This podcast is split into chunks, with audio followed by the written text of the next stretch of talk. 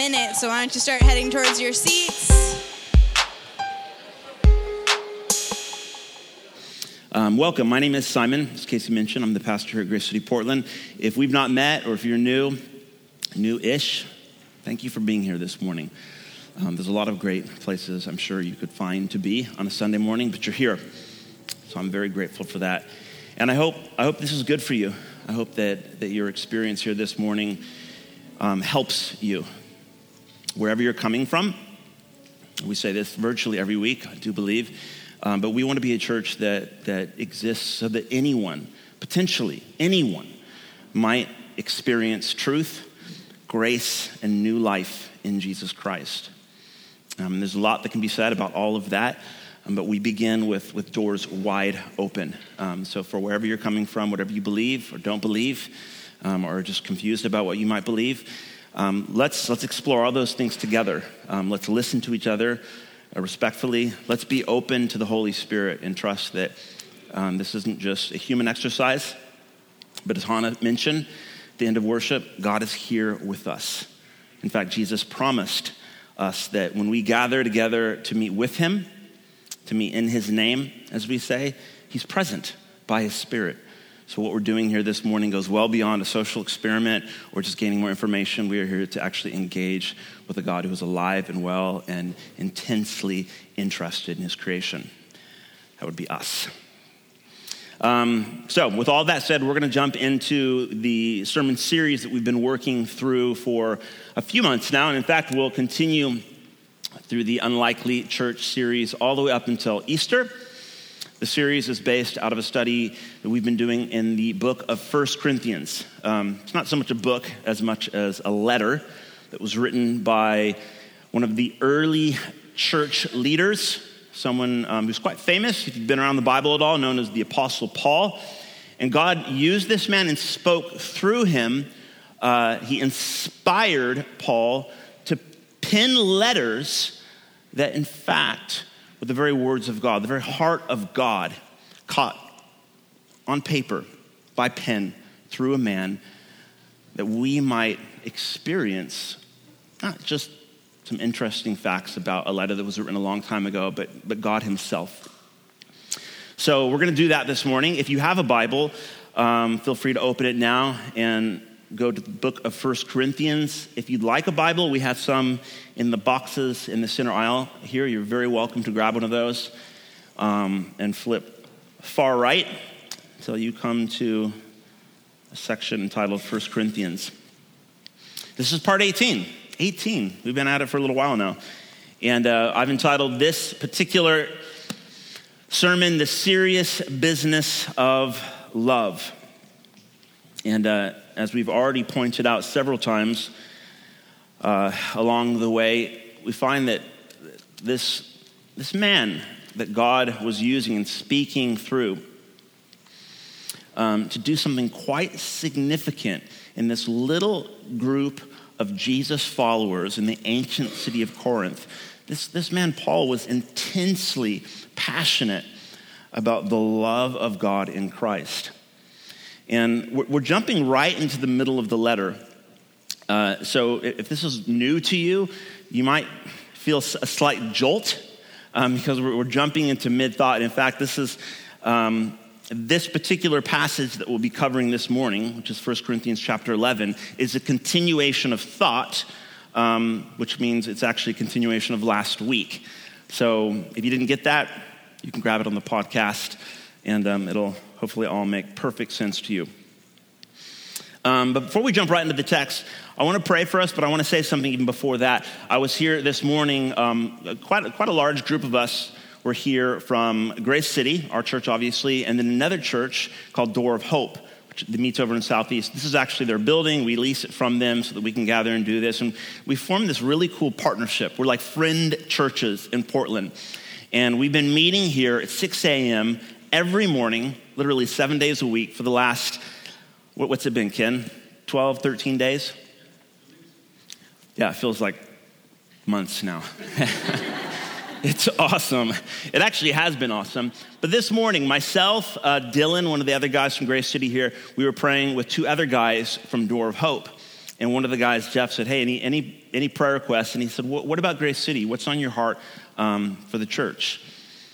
And I thought for a second, I said, You know, honestly, my prayer for our church is that, that God would help us to have hearts and minds that are just more open to Him, that are more receptive to the things that are on God's heart, so that our hearts would be soft and that we could truly engage with our God and allow Him to, uh, to change us, because that, that's what God does. He takes broken people and He begins to mold us and redeem us and heal us and do beautiful things through us that actually reflect who He is and ultimately who, we're all meant to become, like Jesus.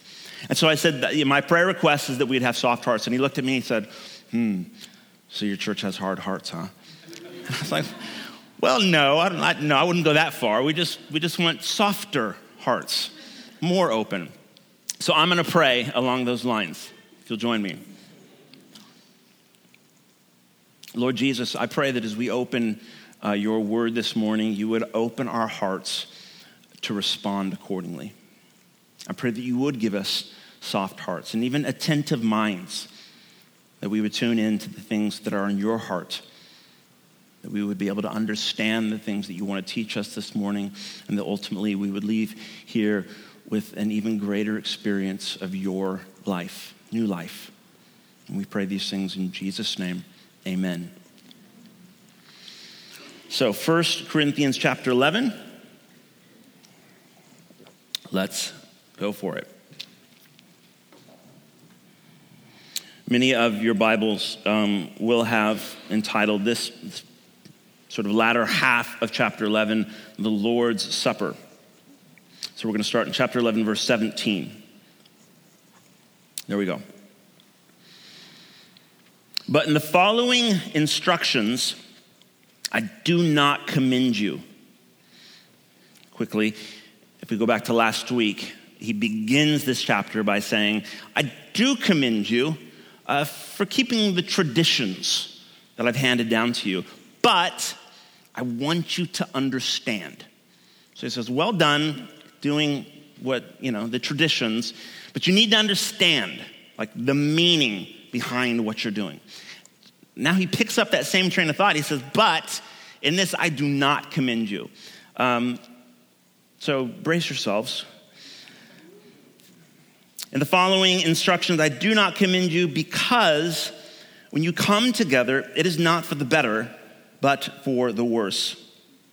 For in the first place, when you come together as a church, I hear that there are divisions among you. And I believe it in part for there must be factions among you in order that those who are genuine might be uh, recognized. Those who are genuine among you may be recognized. Let's pause there. I want to say two things about that. Number one, I love how non anxious Paul is about the, the, the plain fact that as the church gathers, there are and will be people there that, that are what he calls part of the faction. Okay, there's, there's the believers, the, the genuine, sincere followers of Jesus, and then there's people who aren't. Um, and he doesn't seem to be really bothered by that. Um, secondly, he says it in a way as if to suggest that the genuine believers uh, should be relatively obvious. Um, which begs the question what is a genuine believer? And if it's meant to be relatively obvious, how do we recognize one? How do you know if you are one? Let's continue. Verse 20. He says, When you come together, it is not the Lord's Supper. Now, he's referring to communion. It's what we call communion, taking the bread and the wine. He says, When you come together, it is not the Lord's Supper that you eat. For in eating, each one goes ahead with his own meal. One goes hungry, another gets drunk. What? Do you not have houses to eat and drink in? Or do you despise the church of God and humiliate those who have nothing? What shall I say to you? Shall I commend you in this? No, I will not. I, I love how the, the, the translators, of course, this was originally in Greek, but they've really done a great job of, of just uh, capturing the sharpness of Paul's language. Um, now remember, this is, this is all connected to last week, and we're jumping right into the middle of the letter. But you got to know that Paul, he is now really, he is going for the jugular. Um, he's, he's properly upset about this gathering that's taking place in this so called church of Corinth. And he says, when you come together, it's actually for the worse. What does one make of that? What would you be thinking? What, what would you think if I got a, a let's say I, I, I, wrote a letter. I just didn't show up next week, and instead Casey stands up here or someone, and, and they said, you know, Simon, he, he's not here, but he wrote a letter, and we're just going to read it out loud. And I'm like, you know, you guys, honestly, like, I don't even know why you, you come here every Sunday. Like, it's, you'd be better off if, if you just didn't come. Because this is not for the better, it's for the worse. This is what Paul is saying to this church. This is, how do they, the, they, they say, the scholars call this um, harsh. Mm-hmm.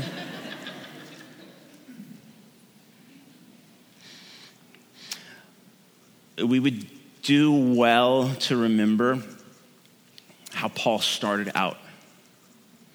Now, remember, if you go back to the first chapter of this letter, the first section of this letter, um, he begins by commending the church. In fact, he, he begins by celebrating God's faithfulness in this otherwise pretty, pretty debauched church gathering.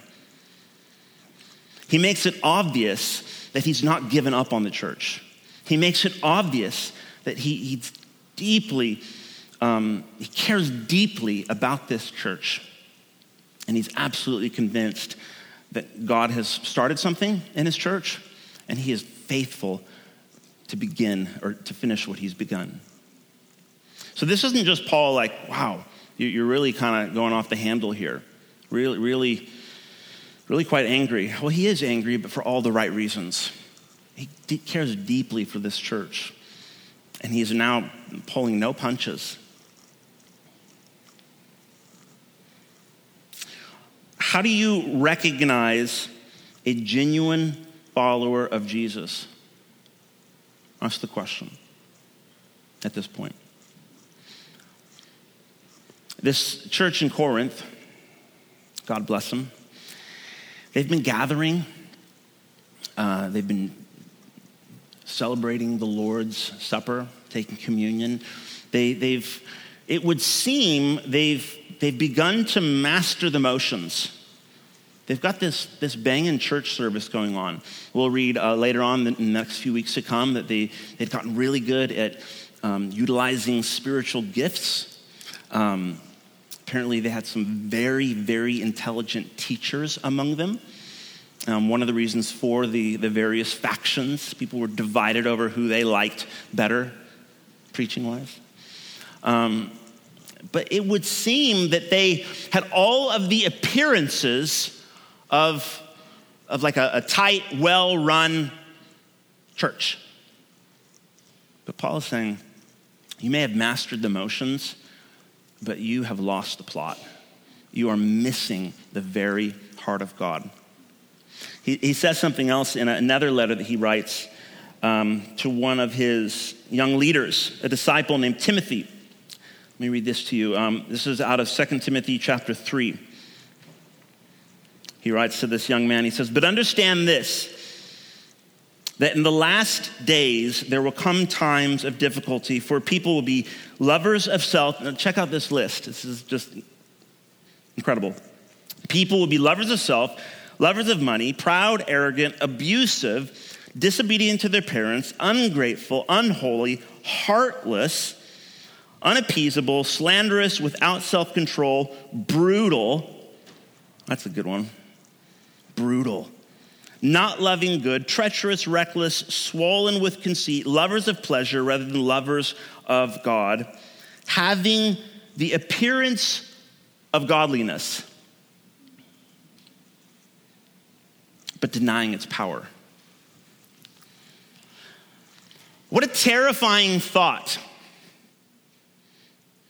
This, this church in Corinth, this, this ancient little community of believers, they've come together and they seem to be doing all the right religious things. They've, they've mastered the motions of Christian spirituality. Paul is saying, in no uncertain terms, you have missed the heart of God. You have all the appearances of godliness, but in essence, you're denying the actual power of God to transform hearts. You're doing the right things, but your motive is completely off. That makes me nervous. I'm, I'm going to be dead honest with you because I'm a professional religious person. I don't get paid a lot, but I'm meant to be like, you know, a pro at this Christian stuff. Uh, but it would seem God is thoroughly unimpressed by uh, religious activity. He sees right past it and straight into the human heart. So, what kind of, what sort of heart are we talking about? Jesus said in the Gospel of John, chapter 13, he said to his disciples, this was towards the end of his ministry, he said, People will know that you're truly my disciples if you love each other the way I have loved you. That's how people will know.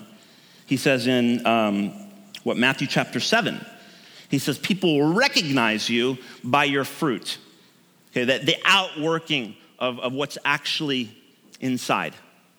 And, and it will be obvious, it will be apparent. People will be able to decipher the difference, make the, distinct, um, the distinction between the genuine and the faux believer in Christ. How? By the way you love each other. Now, Paul continues on. This is so interesting. But in the church of Corinth, the way this is manifest, the way this actually plays out, is over a meal which I find utterly fascinating. Over a meal. I don't know how your family meals play out, you know, Thanksgiving, Christmas, these kind of things, but it's so interesting to me how, like, you really want to see what a family is all about. Just get them together and sit them down at a single table and just watch them go. Just watch them go. And this is exactly what's happening in this church. Let's, let's keep reading. Verse 23.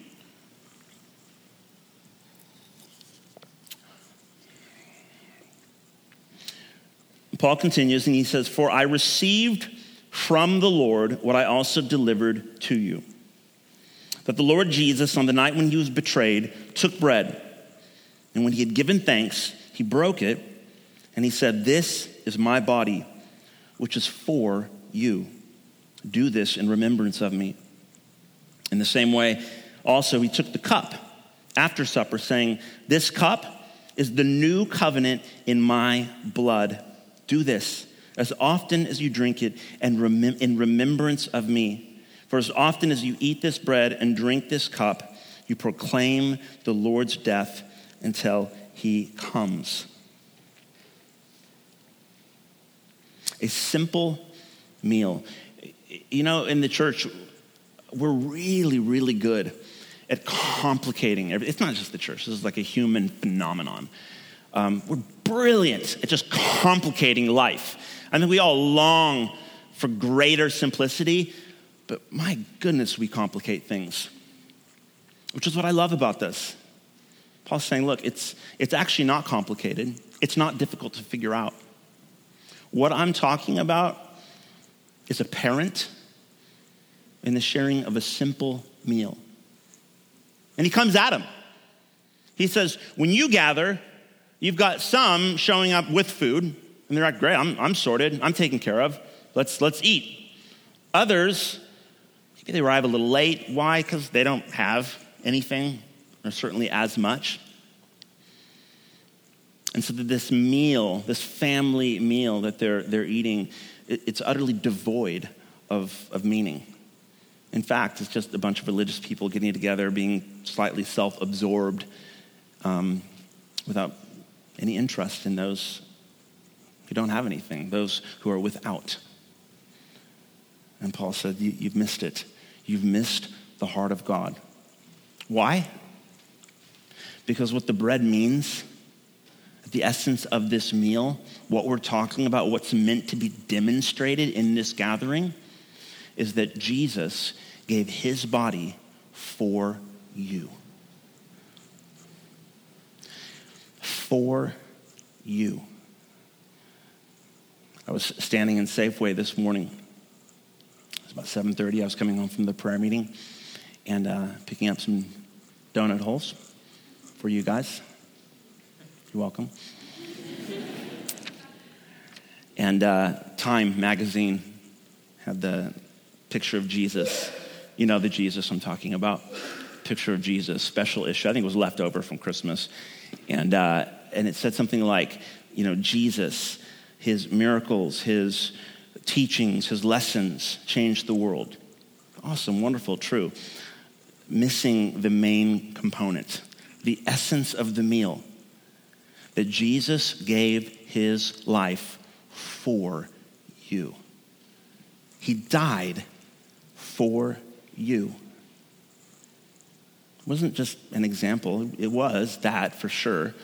Um, but there's been many martyrs over the centuries. It wasn't just his teaching, although they were utterly profound, shaped the world as we know it. That, that, that's indisputable. But the essence of the meal, if you get right down to the very heart of God and what we're meant to remember and what distinguishes a person as a genuine follower of Jesus, is that revelation that God in Christ died for you. For you. And because of that, forgiveness has been made available. What does that do to the human heart? Paul says you can have all of the appearances of godliness. And then he lists this ridiculous list of, of, I mean, the irony is just stupid. And he said, You can do all these things and have the appearance of godliness and yet deny its power. What power? What is the power of the gospel? It's this transforming revelation that God in Christ died for you.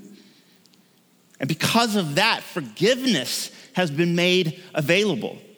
Because that's that will change your life forever. That revelation right there, that is the heart of God, that is the gospel for you. That's the meaning of the meal. Jesus, he tells this amazing parable, uh, Matthew 18. Mm-hmm. He says, he tells this story of a servant who was in debt to his, his boss, his, his master, for um, 10,000 talents. Now, most of you will have a footnote next to the word talents. You know what a talent is? 20 years' salary. He says, So there was this servant. He was in debt to his master for 10,000 talents. That's 200,000 years of salary. So he sets it up like this. Okay, so there was a man, and he was in debt an astronomical amount. Dude has got a PhD from OSU. he will never, ever, ever pay that back. Deeply in debt. And he goes to his master and he's like, I, I'm, I'm broke. I'm lost. Like, I, what, what am I supposed to do? And it says that his master has pity on him. Uh, he shows him mercy. And he says, Very well, I'll forgive the debt. Only the debt doesn't just like disappear. It's not like our economy today where like there's, you know, there's actually no such thing as like real money. It's all just ethereal. The master forgives the debt. He absorbs the debt into himself. And then the servant goes out and he finds someone who owes him money. It says um, 100 denarii. You know what a denarii is? It's a day's wage. So he finds someone who owes him a 100 days' wage, not even a third of the salary. So 200,000 years of salary versus 100 days. And it says the servant, he said, Man, give me my money or else I'm gonna like call the cops. Something slightly off, something slightly misaligned in his heart. Apparently, he didn't, he didn't fully realize the, the magnitude of the debt he'd been forgiven. His master finds out and he says, You, you jerk. Do you not understand what I've done for you? And it says that he, he locked him up in prison. He said, There you will remain until you've paid back every penny you owe me. And the point of the parable is that the, the kind of forgiveness that our God offers us in Christ, it's astronomical. It's unfathomable. We owe God everything. We are in debt to Him an amount we could never pay off, not in 200,000 years, not in eternity. And God, in His great mercy, absorbs that debt into Himself. He dies for us. What does that do to the human heart? What is it meant to do? As it transforms us into kids who are so generous, who are so full of gratitude, so full of joy, so eager to honor our Father, not to, not to pay him back, because it's already been established that that's impossible, but to honor him. We, we, we become compelled to honor our Heavenly Father because of this revelation that we, we've had, that He's given us, that we have been forgiven, that Jesus has died for us. Now, for many of us, dare I say all of us, there's actually, there is a slit, no, not sliver, there's a, there's a strong dose of offense in that message because the implication is you need to be terribly forgiven. Like you have no idea, and nor do I. We're, we're broken, we're selfish, we are, the Bible puts it as by nature.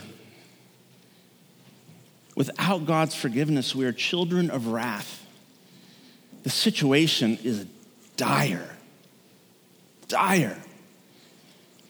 And yet, God loves us so much that He entered into creation. He became one of us that He might die for us. And that changes everything. That changes everything.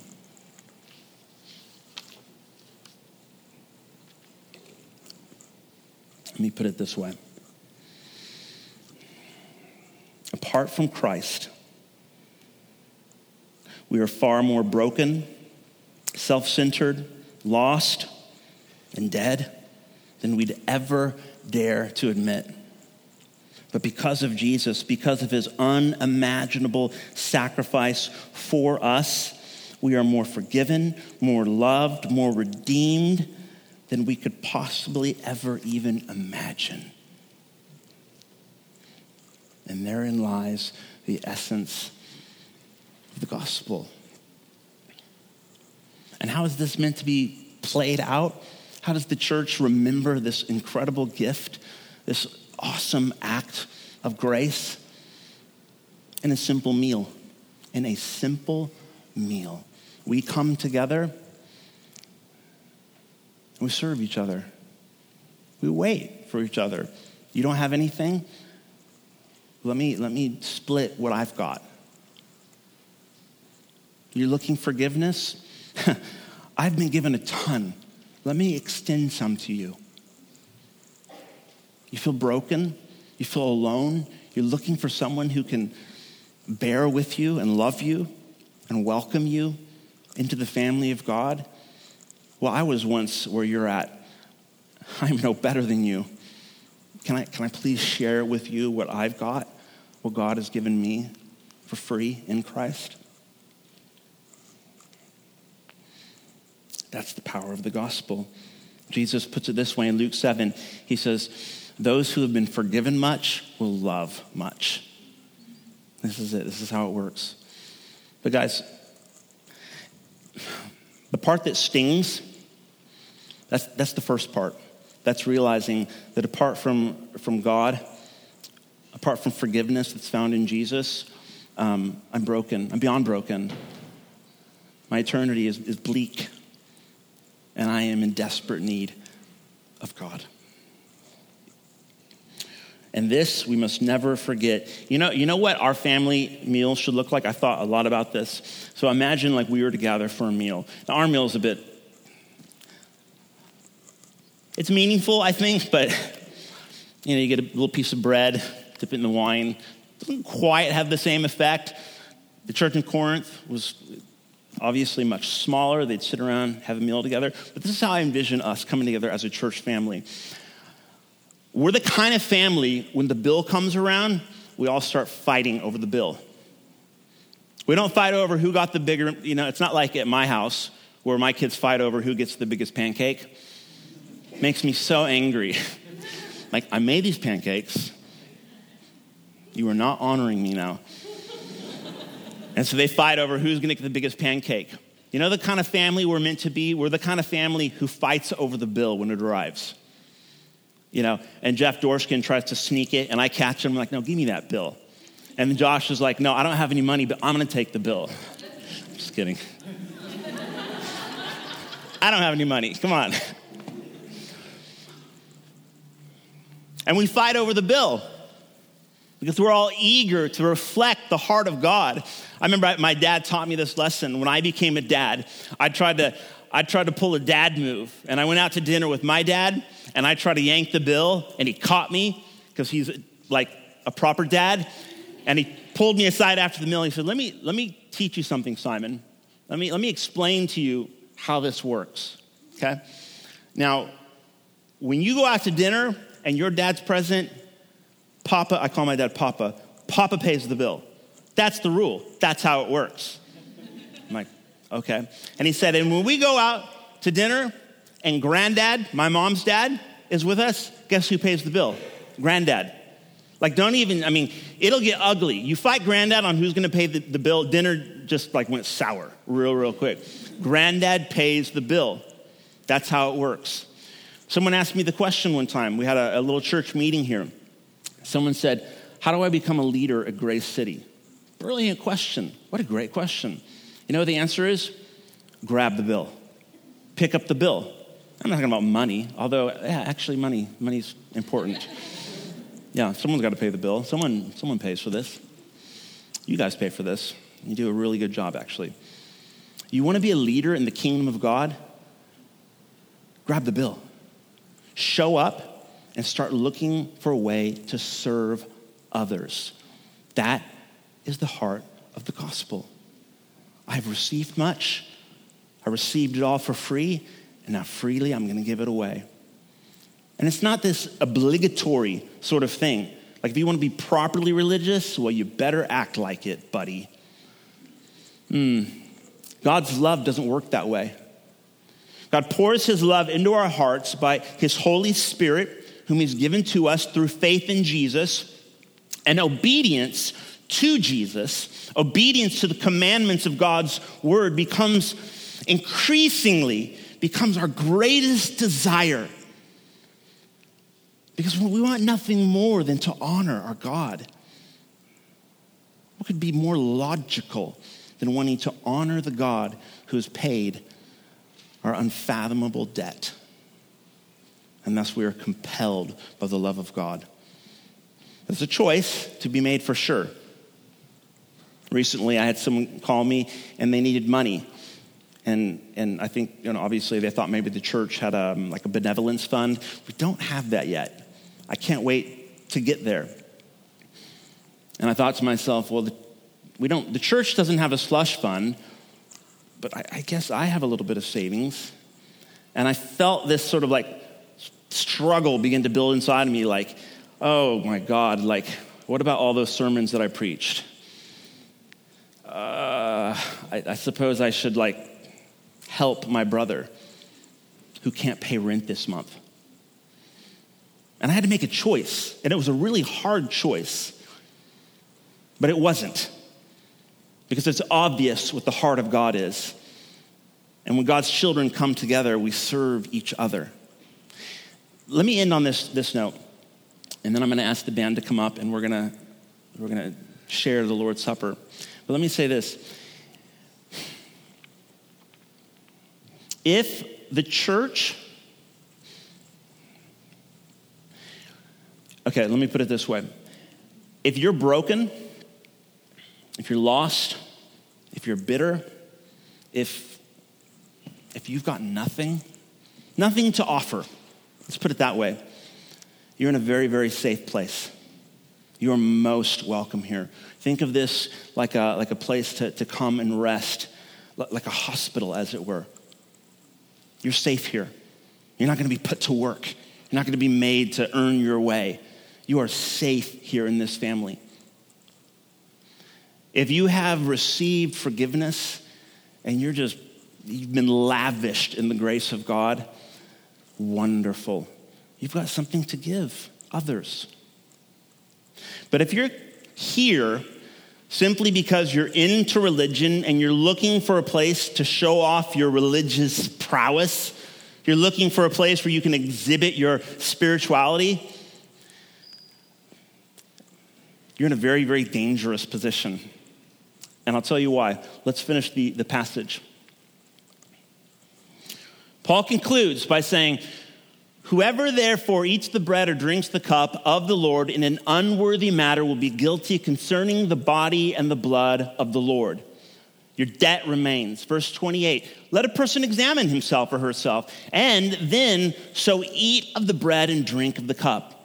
For anyone who eats and drinks without discerning the body, realizing what this means, that this is the body of Jesus that's been broken, if he does that and eats and drink, he eats and drinks judgment on himself. That is why many of you are weak and ill, and some have died. That is so extreme. That's Acts chapter 5 all over again. But if we judged ourselves truly, we would not be judged. But when we are judged, but when we are judged by the Lord, we're disciplined so that we may not be condemned along with the world. This is talking about the way God disciplines his children. Verse 33 then, so then, my brothers um, and sisters, when you come together to eat, wait for one another. If anyone is hungry, let him eat at home, so that when you come together, it will not be for judgment. About the other things, I will give directions when I come. I wish, I wish, I wish, I wish I knew what the other things were. I'm so curious about the other things. He says nothing about the other things. There is no third letter. If you come to church, any church, this church, another church, with this idea that oh, this is just, you know, my place to kind of do my religious thing and, you know, maybe, I don't know, maybe I'll get a chance to, to be noticed or, you know, whatever you're into, uh, you will be judged by God. And guys, I, there's really no way around it. That's just what it's saying. Um, what that means is that God has zero tolerance for hypocrisy in the church. Hypocrisy, that, that's what he's talking about. He's not talking about the broken who's coming, look, look, I'm weak. I got nothing. Please, someone feed me. Wonderful. You're welcome here. You are safe here. You're among family. If you're here to serve, wonderful. You're acting like God's children. But if you're here without having examined yourself, without having an awareness of what this meal is really all about. That's called hypocrisy, and God takes it very, very seriously.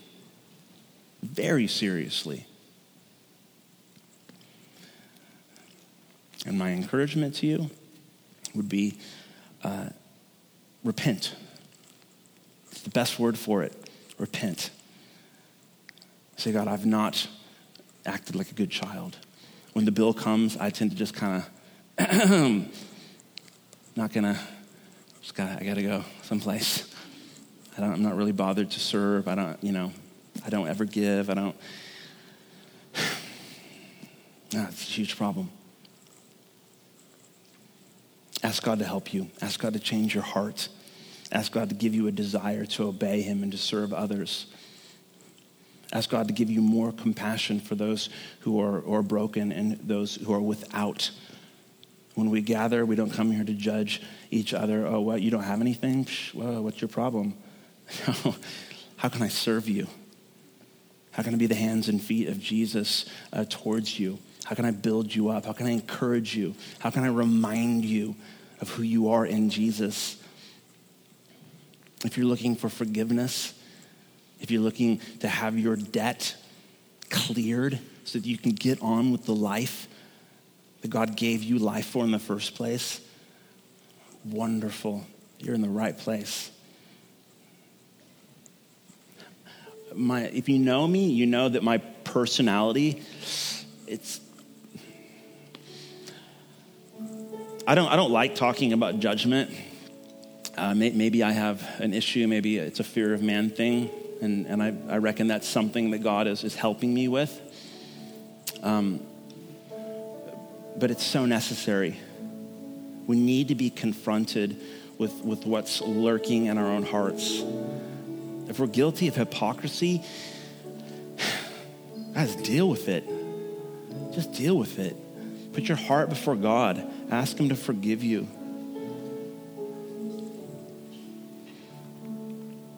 Jesus came to rescue us,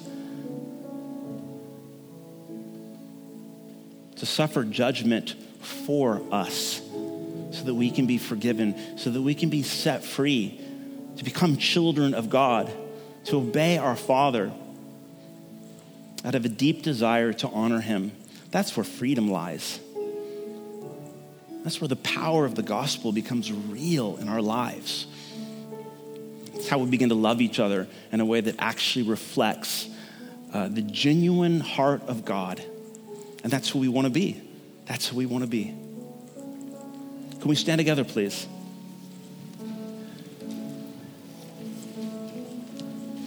Guys, I'm going to pray for us. And then if you're serving communion this morning, I'd invite you to, to go ahead and take your place.